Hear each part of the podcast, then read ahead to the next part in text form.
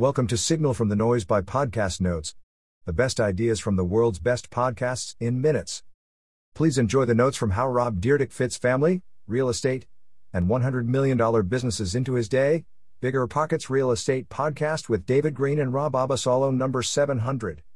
Intro Rob Dyrdek is one of the most well known pro skaters, entrepreneurs, and media figures of all time, while he is commonly known for his hit television shows Rob and Big, Rob Dyrdek's Fantasy Factory, and Ridiculousness. He has also had multiple hundred million dollar exits as an entrepreneur and investor. In this conversation, Rob Dyrdek and the Bigger Pockets guys discuss Rob's journey as an entrepreneur, his early business ventures, the catalyst that altered his trajectory as an entrepreneur, real estate investing, Rob's recession proof portfolio construction, why he tracks everything in his life, and so much more. Check out these podcast notes from Rob Dyrdek's conversation on My First Million. Hosts David Greene and Rob Abasolo. Becoming pro in his teens. At the age of 11, a skate shop sponsored Rob the very first time they saw him skate behind their shop. Rob always believed that entrepreneurship was something that he would do in addition to his skating career. Rob dropped out of high school at 16, turned pro, and started his first company at 17. To this day, Rob's mother is still angry that he was able to convince his father and school counselors to let him drop out of school. Skating is about failing over and over again and making continuous improvements until you reach success and eventually mastery, much like a business. Early business ventures. Quote, I had no concept of anything other than if you work really hard and have big ideas and they become successful, then the money will come. Rob Dyrdek on his early business mindset. This mindset led to making a lot of money but then losing a lot of money because it was never clear what exactly was making the business successful.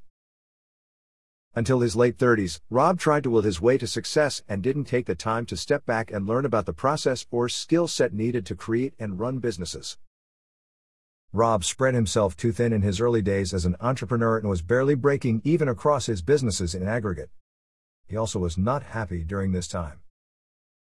DC Shoes selling for $100 million was Rob's eureka moment in business. He realized that there was a cycle to growing companies. Rob has had about 36 signature shoes, and he has a pair of each one in every color to this day. Quote, I was fueled by the joy of creation. Rob Dyrdek, the catalyst that changed how Rob thought about business. Rob was influenced by a business book called Start at the End by David Levinsky that said to establish what it is you want out of your company from the very beginning. This book changed not only how Rob thought about business, but how he thought about life. Start at the End caused him to ask himself several first principle questions, such as What is happiness to me? What is money to me? What do I want money for? Why am I making all of these companies and shows in the first place? These questions made him realize that he loved to create and take risks, but he also valued sustainability and security from being financially self sovereign. Rob was operating at 13 different companies at the time and decided to get rid of all of them to better channel his energy. In less than five years, Rob went from being broke and breaking even on his businesses to making several hundred million dollars. Design an entire vision for your whole life and then identify the paths and plans necessary to turn your vision into reality. Strict syndication investing. Rob Dyrdek's first real estate deal was in 2014. It is critical to be vertically integrated with management in a syndication operation. Rob would never do a deal with someone that had a loan to value value beyond 65. He'd never do a deal with someone taking over 20% carry, you can optimize for excellence after you are regionalized and vertically integrated from a management perspective. The pandemic stress tested all the operators that Rob has buildings with.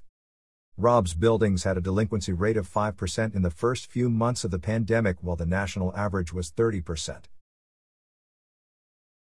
Rob Dyrdek's recession proof plan. Rob is a generalist and not an economist.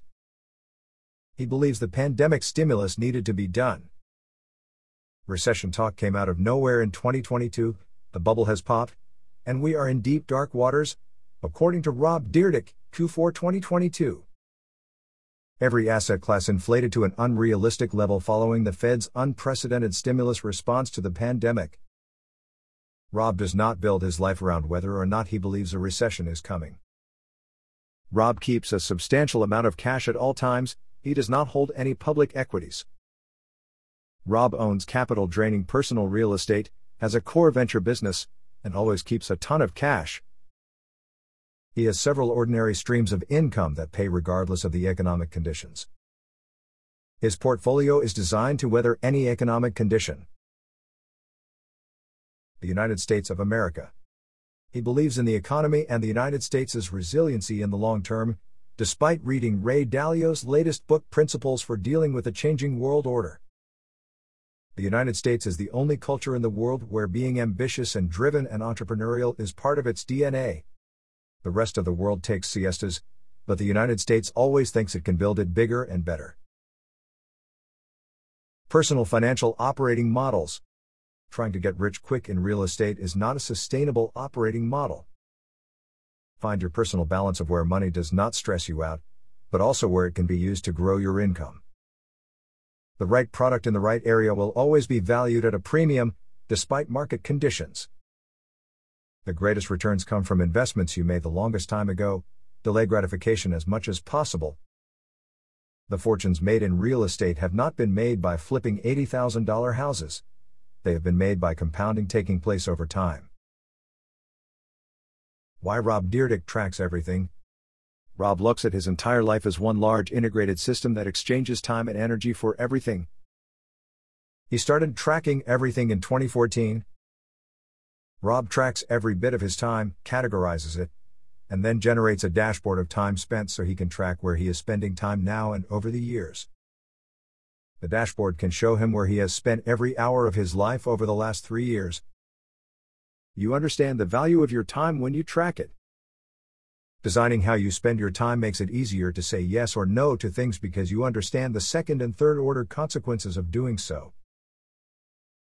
Quote, every single day, I track how I feel 0 to 10 about my life, my work, and my health. Rob Dyrdek. Putting a number to how you feel about life, work, and health allows you to reflect on what was taking energy from you and what was giving you energy over long time horizons. Remove the things that drain your energy and lever up the things that give you energy. Rob has automated the tracking process, so it only takes about 5 minutes of his day to track all the things he tracks. Rob will either create a system or hire a body to get back more time and energy. The power of tracking. You cannot change one part of your life without changing all of it. You are a fully integrated, multidimensional being. Quote, Having measurement and tracking in all aspects of your existence is the only way that you can grow into the ideal version of yourself that only you can design, divine, define, and then build the measurement to get there. Rob Dyrdek the universe conspires to bring you more opportunities when you are more deliberate in your life. That wraps up the notes for this episode. Five star ratings are very much appreciated. Don't forget to go to podcastnotes.org and subscribe to our free newsletter. The top 10 ideas of the week. Every Monday.